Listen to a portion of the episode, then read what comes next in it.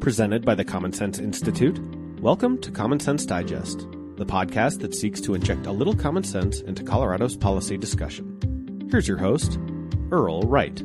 Welcome to Common Sense Digest podcast. My name is Earl Wright, and I am chairman of the board of Common Sense Institute. Thank you for joining us. We're in the midst of one of the most severe economic downturns in our history, with an incredible amount of uncertainty about what the future holds. However, there are two things I feel I can say with near certainty. Our state and our country will get to the other side of this, but unfortunately, the pressing public issues of our time are not going to go away. So currently, they haven't taken a back seat uh, to other priorities. In fact, they may have worsened in light of the recession. One of those concerns is the focus on today's conversation, the future of Colorado's transportation infrastructure. I'm very excited to welcome to 2020 Common Sense Institute Terry J. Stevenson Fellows to discuss their recently released report titled A Path Forward, a Common Sense Strategy for the Continued Viability of Colorado's Transportation Network. Terry Stevenson is a founding and current board member at CSI. He conceived of this fellowship as an opportunity to bring together two individuals to research a key public policy issue facing the state of Colorado and present along with it realistic, achievable solutions. This year, the fellowship research topics selected was transportation infrastructure. Welcome this year's fellows, Ben Stein, Henry Sobanet, who have exemplified the spirit of the fellowship and have the expertise and commitment required to tackle this very challenging topic. Before we dive into the findings of this report, I think it is important for listeners to learn a little bit more about both of you uh, and just how you see the relevance of this particular report in your conclusions. Ben, uh, let's start with your background. So I'll start really quickly with um, the background part of it. Um, I'm retired from the state of Colorado. I worked for the state for just under 16 years. About half of that was in the Colorado Department of the Treasury. One of the most important functions the state treasury does is manage the highway users tax fund. It doesn't collect the tax, but it receives all the funds from it and then distributes them to all the different beneficiaries of the fund. So I became very involved with transportation finance while I was still in the state treasury. When an opportunity came up after uh, about eight years then to um, move to CDOT, the Colorado Department of Transportation. I took that opportunity. I went over there and became the budget director for CDOT. Um, I was the budget director for four years. Then I became the chief financial officer and member of the executive management team there. And my last year at CDOT before I retired, I was the director of major project development. In those, in that role and in the CFO role in particular, I was very involved with transportation finance. Did a lot of creative things, um, public-private partnerships, borrowing money, leveraging things. But in all cases, the one thing that was most clear to me, we can do all kinds of financial magic. It doesn't create money. It just changes the timing on it. And so when you have to make a budget and balance a budget for a department like CDOT, you become acutely aware of the needs and the demands of, to maintain the system, and at the same time, the limitations caused by, by revenues. So that became um, a major topic of my life while I, of my working life. Um, and that, of course, leads quite directly to this report, as well as when I first started at CDOT, I was deeply, deeply involved, and so was Henry, with Governor Ritter's um, Transportation Finance Implementation uh, panel, which delved deeply into all the different tax revenues and revenue sources uh, potentially and the different causes, and really started me thinking about transportation and the needs of the system in a global way. It was a great start to my career at CDOT. And from that, I'll, I'll turn it over to Henry. Thank you. Good morning. What a pleasure to be on the podcast and to have done this project. We're very grateful for it. Uh, my name is Henry Sobanet. Um, I have a long career in state government, but also a little bit of time in the private sector.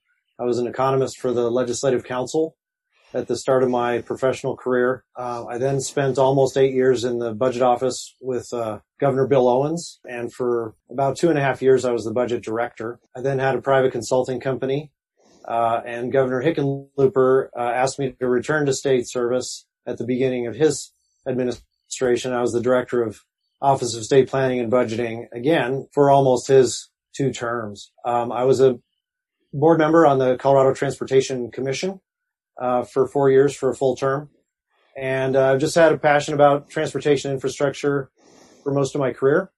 Um, and right now I'm the chief financial officer for Colorado State University System. Well, clearly we're very fortunate to have pe- people such as yourselves dedicate yourself to the study.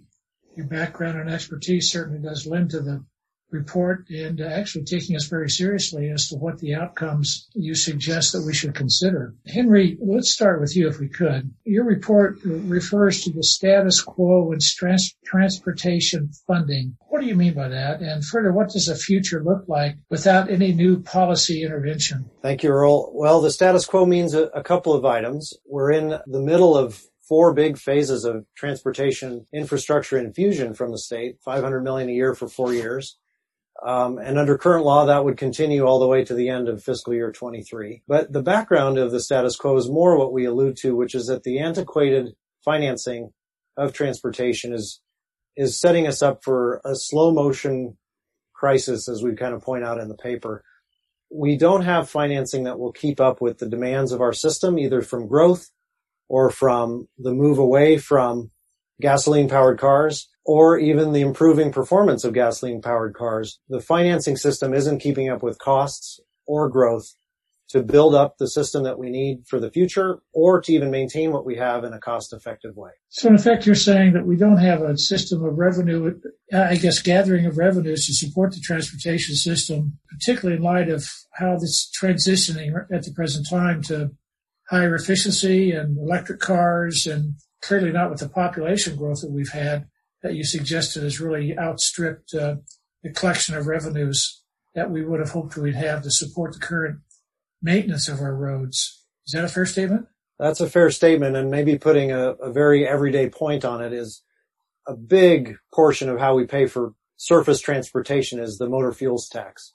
And it's been 22 cents a gallon for unleaded uh, gasoline since 1991. If you just take CPI for 22 cents a gallon to now, uh, it would more than double. And so you have aging system, you have growth in population, and you have higher than inflation input costs. Uh, cents per gallon model w- without adjustment is just going to consistently fall behind. Okay, so we have an ineffective model or method to finance our transportation system in the state. Ben, I want to ask you a question. I find it remarkable that you did this study. You did it before COVID. You started before COVID-19. Uh, it was, you know, nearly complete before COVID-19. And it's frankly very, you know, it's a heck of a testament to both of you that uh, you had to spend extra time to address COVID-19. And how does the current recession impact the original work you did? And you also proposed, which I thought was rather interesting, and actually it had a lot of common sense, a three-phase solution in your research paper. Can you give us a, a little bit of insight into how you had to do some adjustments for COVID-19 and also the, the three-phase solution you're recommending? Sure, be happy to do that. Yes, um, you, you were correct. We had completed our first draft before the COVID started, and we're pretty comfortable that we were moving along a, a path to um, completion. And then COVID hit, and it was such a shock that we knew we needed to stop and take a look. I mean, if you think about it, when you saw the pictures of an empty Times Square or of Denver International Airport with empty concourses, the buses empty and RTD barely running, you knew you had to make a stop and, and rethink things. So it was not a hard decision for us to stop and say, okay, we're going to have to fa- try to factor in this dramatic short-term, possibly short-term change.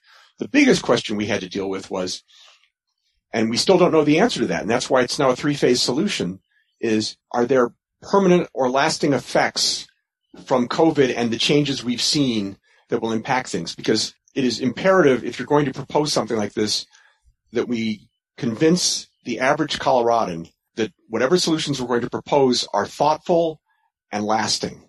And if there are true changes to commuting patterns, we have to take those into effect. If there are significant permanent changes to freight delivery patterns, we have to take that into effect. And the other critical part of it is it became very clear almost instantly that transportation revenues, such as they are and as inadequate as Henry has described them as being, are now coming in at far lesser numbers because motor fuel receipts have gone down dramatically. And of course, the fees that come from vehicles can be altered as well. So there's a huge potential impact on travel demand on the one side and potentially another very significant impact on transportation revenues. And the reason we now have a phase one is as we go forward, we have to do a reevaluation of what are the impacts of this and what are the impacts of it going to be on long-term revenue gathering from our current, albeit inadequate transportation revenue gathering system. So in the immediate phase where we aren't going to be able to change the transportation finance system in the short term, we have to think very carefully about what the impacts, the lasting impacts on both the revenue and the expense side of COVID-19 in this recession are before we can go forward. So that's why there's now the phase we're calling stabilization, where we have to reevaluate everything. Um, the second phase, and which we're calling rehabilitation, is focused on a very simple outcome. There's always the saying, you see the TV commercials, pay me now or pay me later. And it's invariably, if you do your preventative maintenance, less expensive than if you wait. And that's no different for the surface transportation system than it is for a car or your house. When you let the roof leak for too long, you have to have a lot more damage than you do otherwise. So the key is we have to find the way to properly fund the maintenance of our existing system and keep that infrastructure intact. Henry, I'm going to put you on the spot here for a second. It seems to me that you've got recent information I've read that you've got 50% uh, 50% of the office staff people have been working at home where they haven't in the past, and it seems like it's continuing to happen. And I know that you, you don't have a, a perfect crystal ball of the future, but let's take two scenarios here. How do you see things being impacted if uh, that trend continues? And uh, how do you see, and I'm going to take another twist on that, that maybe being an opportunity for us to maybe do something that would build for the future in light of uh, people being off the roads right now? Or could that be an advantage? Help me out. I think it's a great question. And we do a little bit of discussion about that in the section that you alluded to, which is the, you know, take stock of, of, of this current moment to understand the new baselines of demand and revenue and all those interplays. Your point about remote work changing things permanently is on a lot of people's minds, including mine as someone who's been working in forecasting. So you're trying to balance how successful many people have been through remote work, being able to produce similar quality work without the overhead of commuting or working more flexibly for family or other home situations. But we should be careful about recency bias as well. It's what we know the most right now and it seems like it could go on forever. I will say one thing about remote work is that the quality of the interactions that I've experienced have really been bolstered by prior relationships with people. This project's a good example. Ben and I have known each other for couple of decades now. Earl, you've you've been um, an acquaintance of mine for many years. We've interacted probably a dozen times in the last five years. Same with Chris Brown, Kristin Strohm, more so.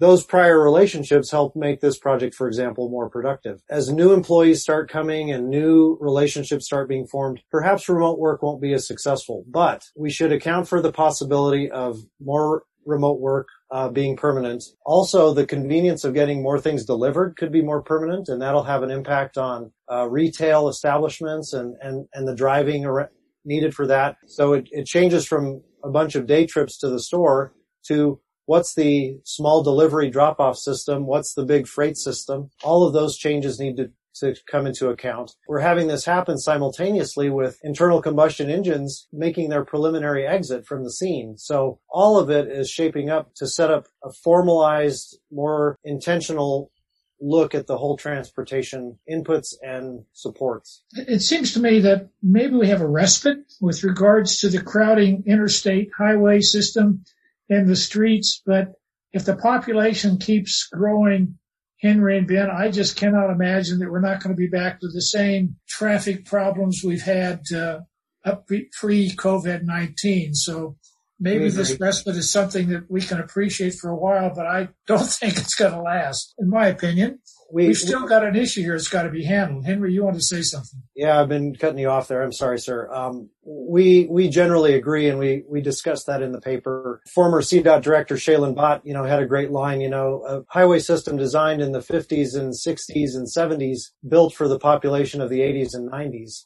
That's kind of a paraphrase. With you know several hundred thousand more people expected in the next decade in an already congested and aging system. We do have a respite, but we're so far behind on just core maintenance that the respite doesn't take away the backlog.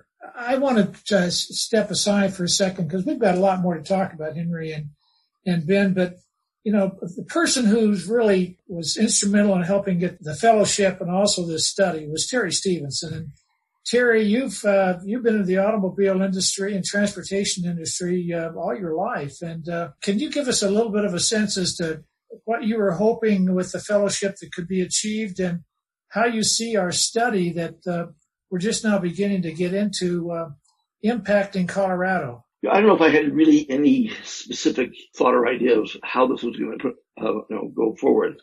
I just liked the concept of having, you know, this idea of taking a major issue and having two people from different perspectives study it, look at it. People that respect each other, but looked at something from a different, and Henry and Ben have done that really well. Taking something like transportation and looking at it, saying, what is, what are the issues here? What's the long term, short term?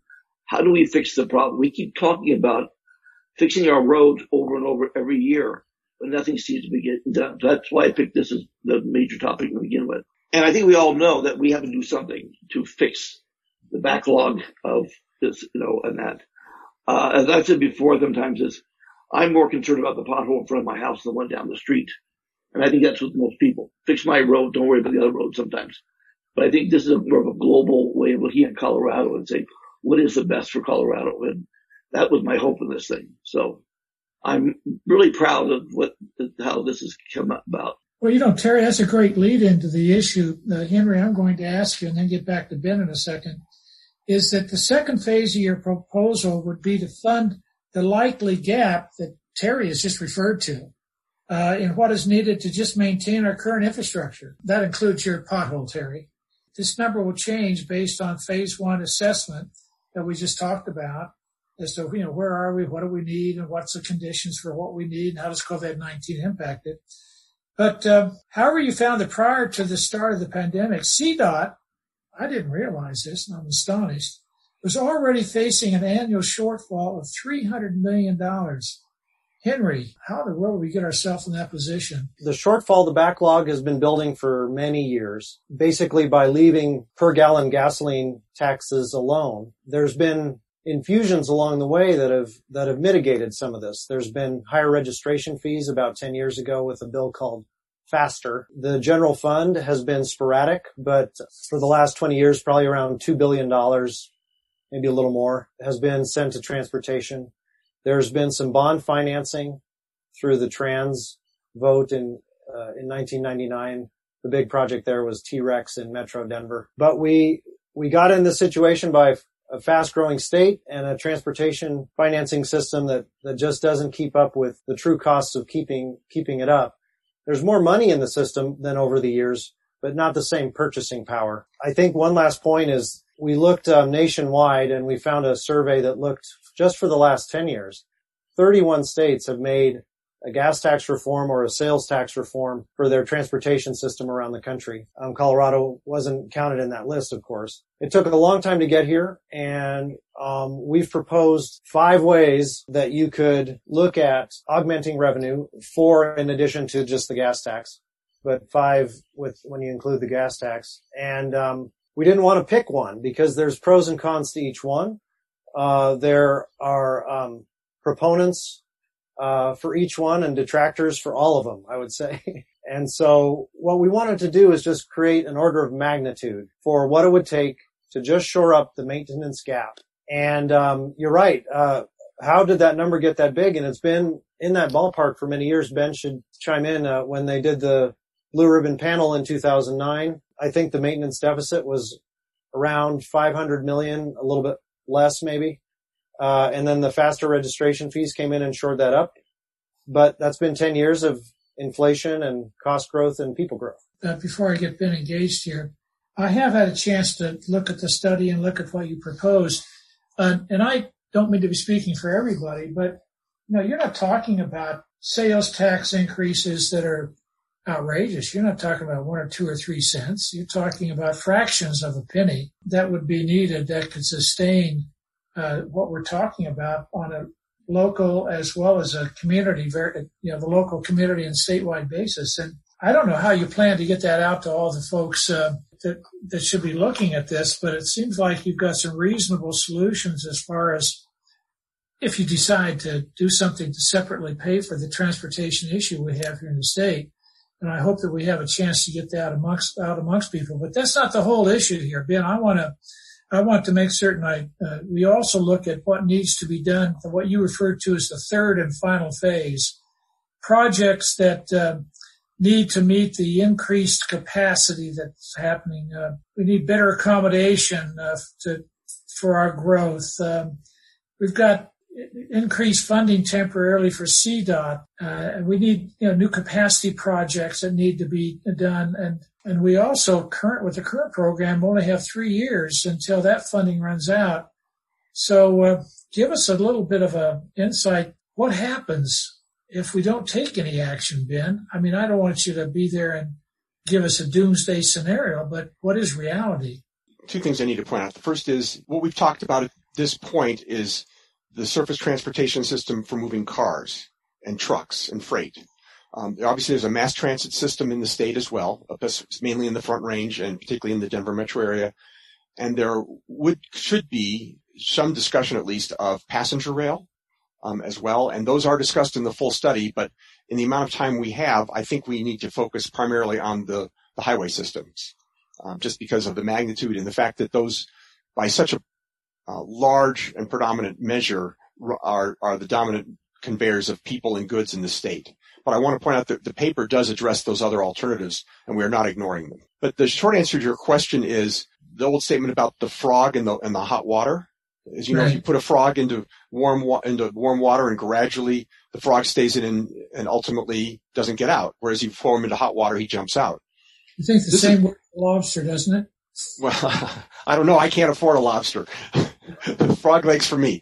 The gradual deterioration of our system is such that we're in, in, in, that there's some analogy here where it just gradually gets worse and worse and people just go, oh, well, that pothole's a little bit bigger than it was yesterday. Oh, it's another two minutes in traffic. Oh, it's another three day, you know, Amazon can't get to my house that quickly now. It all adds up slowly over time. And so it's, it's a gradual process.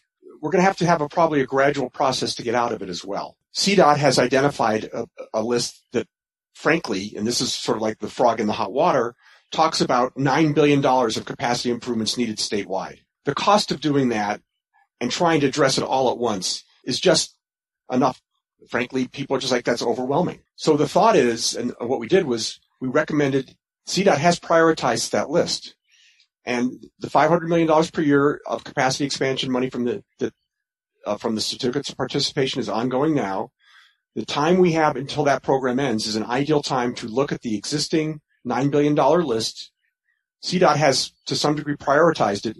And what we've proposed is taking approximately 3 billion of that list, about a quarter, you know, about a third of it, and focusing on that to get fixed by 2030. Those are taking the most important projects. Again, a critical part of that is how are our revenues coming along, coming out of the recession? Because that won't start for a couple years, that will give us time to to confirm that those are the right projects to do first. It, we're keeping it within reason.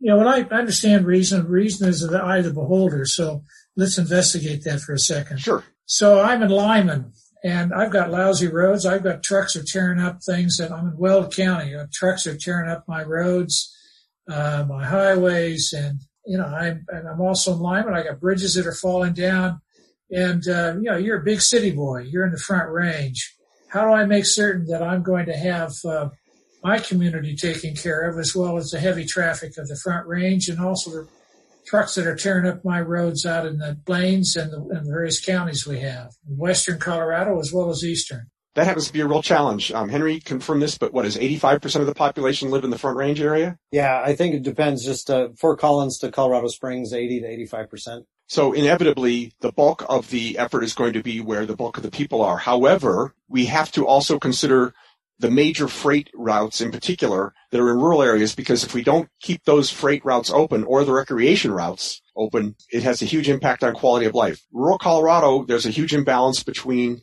uh, the number of miles of road that are out there and the number of people that are out there. Now, remember, we have to worry about freight patterns as well, and I, I've reiterated that throughout. So those freight patterns um, where the critical freight is have to be dealt with because those roads cannot fail us. We have to get food in from the rural areas. We have to get the freight across those areas. So it, it is a dilemma, and, and, we do have a section in the paper, in the larger paper, um, to address the problem if we, for lack of a better term, balkanize the system and uh, expect rural areas to support the roads that are used to move goods and services to and from the urban areas. Well, Henry, you, we, we talked very briefly about the idea of raising revenues from different sources, and you in the in the paper uh, it is astounding to me and you might just tell us what it is. The the wear and tear on our highway system by large trucks uh, is what relative to cars, and tell me uh, how it is that they uh, compensate us for the wear and tear relative to what the cars pay. I, I, I can yeah. probably address that real quickly. The answer is not a particularly good one. The to compensate. Well, first off, a, a single eighty thousand pound load, fully loaded tractor trailer rig going across a road is the equivalent damage to nine thousand six hundred passenger cars going over the same piece of road. Say that again. One truck, one pass, fully loaded, causes as much wear and tear on the highway system as 9,600 cars passing over the same spot. Oh, did they compensate us for using our roads? I, well, I, I, or are you going to tell me something differently? Big rigs do pay motor fuel taxes. Keep in mind that they use diesel fuel, not gasoline. At the federal level, the diesel motor fuel tax is four cents per gallon more than the gasoline tax. At the state level, our gasoline tax is four cents more than our diesel fuel tax. Um, in the paper, I do cite a statistic that heavy vehicles are not paying in any logical way for the extent to which they create wear and tear on the highway system. This has been a very controversial issue for many, many years. And the freight industry's argument is we are providing a vital service and increasing our taxes increases the cost of delivery of goods to people and to stores. And therefore you cannot tax us any more than that. It's been a long standing simmering issue both at the federal and at the state level. Henry, it seems to me I always try to throw the you know hard questions back at you, and I'm going to try try to be. Oh, please, please keep saying those hard questions to Henry. I'm ready. uh, try to be a little bit nicer this time. In the paper, you give four examples for funding sources for new revenues for phase two and three. Sole situation again, raising raising taxes uh, to create a new revenue stream outside of the state's general fund. Give us a little more example on your four options a little bit. For, give a little bit more insight on them, would you please? So taking the gas tax issue, the four alternatives would be a statewide sales tax increase, a statewide income tax increase, uh, raising registration fees, or maybe doing something around vehicle miles traveled to try to capture uh, a user, a pure user pay model different than the gas tax. What we've done is we've we've calculated how much would you have to more to pay under those types of payments to generate either the 300 million for statewide gap or the bonding plan for the capacity plan or if you wanted to raise enough money to share with counties and cities the way we do with lots of transportation money now we we felt just playing it as much down the the middle of the conversation with revenue options was was the best thing to do. There's other ways of looking at this, and we discuss them in an appendix, such as tolling. We we give a little overview of the experiments around vehicle miles traveled or road uses charges. There's been even conversations around what if we taxed uh, tires, for example, uh, as a way of, of paying for transportation. Really, it, it gets down to ease of collection, fairness of taxation, some connection to um, use of the highways and roads, and some spreading of the burden across the economy as fairly as possible. There's no perfect fix. I have a preference. It won't be yours, but I feel like the point of the paper wasn't to pick the solution as much as to show the relative magnitude. And for a little bit more per month, and I don't say that lightly given the, the hard economic times people are going through, uh, for about 10 or 15 years, we could have a much different transportation system in our state. Well, we've, we've had um, various proposals, referendums, um, and as you know, they haven't been successful. And there's been a general sense that, uh, wait a minute, uh, really happy, as Terry referred to, passing tax, uh, increased taxes in my community because I can go down and see the city you know, council or, or the county commissioner and, and I can hold him accountable or her accountable. Uh, but, uh, for some reason, uh, I go down to Denver and, uh, once the money gets down there, I have a difficult time holding people accountable for what they're going to do. You know, Henry, I just, I have to follow up with what you're saying. By the way, I, I encourage everybody to look at the, uh, the uh, table that you put together as to what it would be in taxation. It's relatively minor additions uh, to sales tax and, and income tax, but it's always seems to be the same issue. You know, can we trust that the money will in fact be used for what it's uh, what the tax is there for. How do you assure, or can you, or how would you assure me and all the rest of the citizenry that if we do this, that the dollars will actually be used for transportation and not somehow be fungible and end up doing something else that it wasn't intended for? Yeah, that's an excellent question, and I, I'm happy to address it and even come back on the show if, if it ever comes up again. I think we recommend two things. One is even though faster was a pretty unpopular uh, subject politically to raise registration fees, there's a good track record of accomplishment with the bridge enterprise money and the faster registration fees. And I think CDOT should, should probably put a little more information out about what has all been accomplished with that money. You can see that over, it took about six or seven years to get the first 130 bridges done with the bridge money. About five years in, they had done about 270 projects with the, with the safety money, the other registration fee. You can now see the general fund on the 267 infusions, 500 million a year. That project list is out there and that should get promoted. There are ways to try to button up this money. I'll just make a quick comment if I can, Earl, on the gas tax. I know the gas tax has fallen out of favor because it doesn't keep up with fuel efficiency, but in Colorado, it has a explicit protection in the state constitution to be only used for construction, maintenance, and supervision of highways. And so if we found a way to index our gas tax to pay for what we need, it would automatically carry with it that constitutional protection of the money. And so we've never swept as a state gas taxes into the general fund. Same with the faster fees. They've stayed in transportation. And so I think there are ways to shore this up and prove up the accomplishments to date. I think that any issue like this taking to the voters is going to be a close call. It's always tough sledding, but I think there are meaningful proof points and meaningful measures to, to ensure accountability. Ben, you've you've had uh, hands-on experience in using dollars to improve the transportation system for us, and one of the issues that's in the appendix of your report are tolls. And uh, do I remember correctly that you were involved in the uh, toll road between uh, Boston and uh, Boston, between Denver and Boulder? Uh, yes, um, I was. Uh, can you share with us how that worked out, and has that been a financially successful project? Well, that project's a little bit unusual in that it, it, was ended up being a a concession to uh, Plenary Roads, which is the name of a private company. CDOT built the first half of the road, and then Plenary built the second half of the road, and it was all turned over for, op- for its operations and maintenance to Plenary. Um, Plenary, of course, only charges a toll in the tolled express lane. There are pluses and minuses, as you know, to uh, using a tolled express lane as opposed to all lane tolling. Um, all lane tolling, obviously, you can have a much, much lower per mile toll rate. When you only toll the one lane, uh, you manage the lanes differently. I realized that we recently had a recent um, bit of a pothole problem on US 36, which is still a bit of, which is in the midst of some interesting uh, legal issues.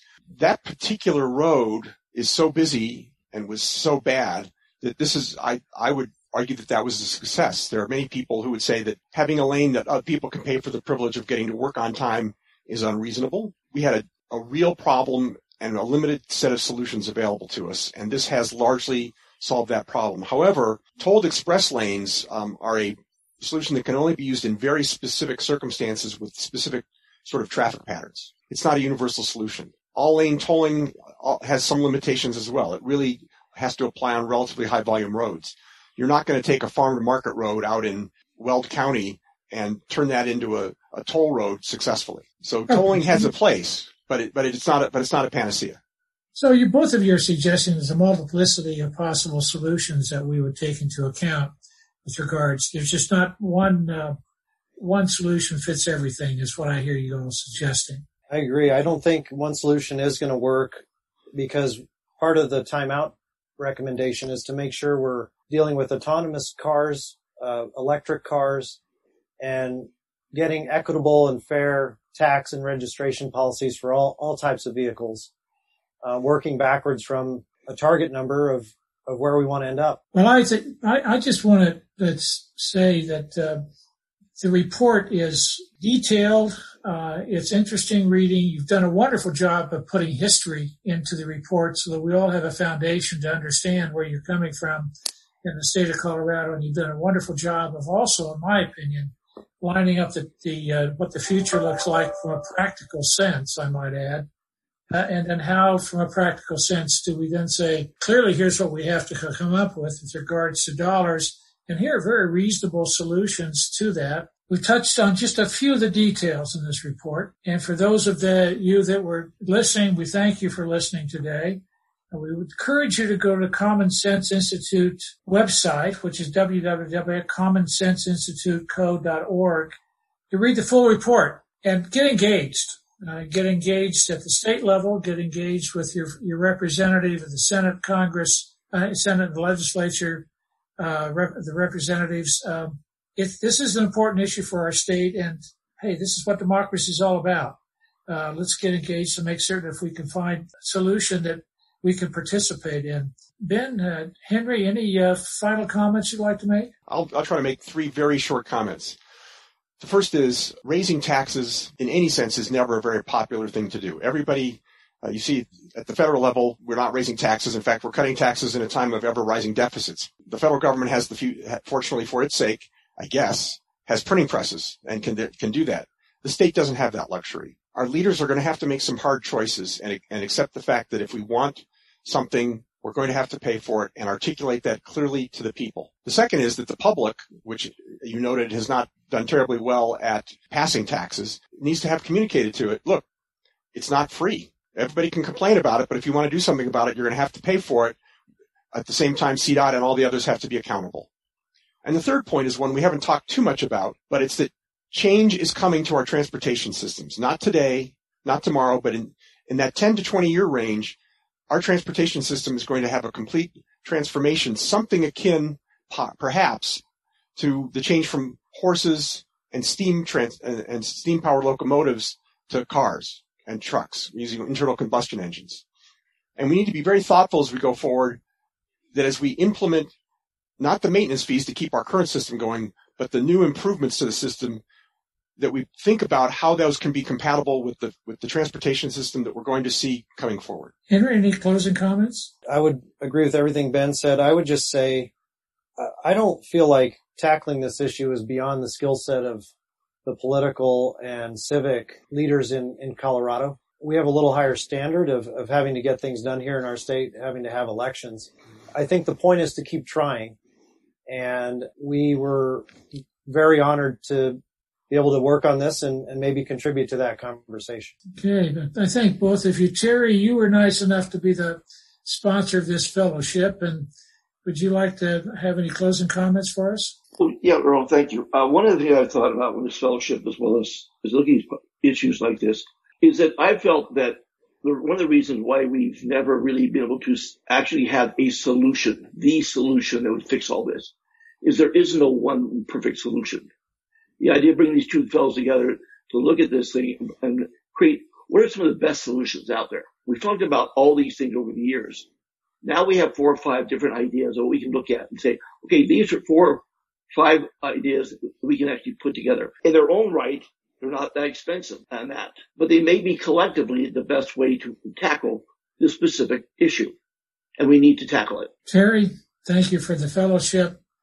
Ben, Henry, thank you so much for the hard work and the thoughtfulness that you put into this particular study. That's going to benefit the entirety of our state. And as a, one of those people, personally, I thank you too. Well, thank you. You're welcome. What a, what a nice comment. Thank you. And thank you. This was a tremendous opportunity. Hopefully this will be of service to the Institute and to the state of Colorado. It will be. Thank you.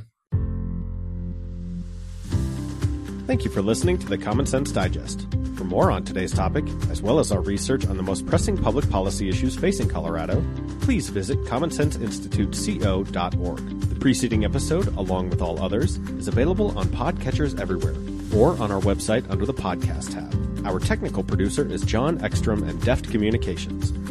This has been a production of the Common Sense Institute.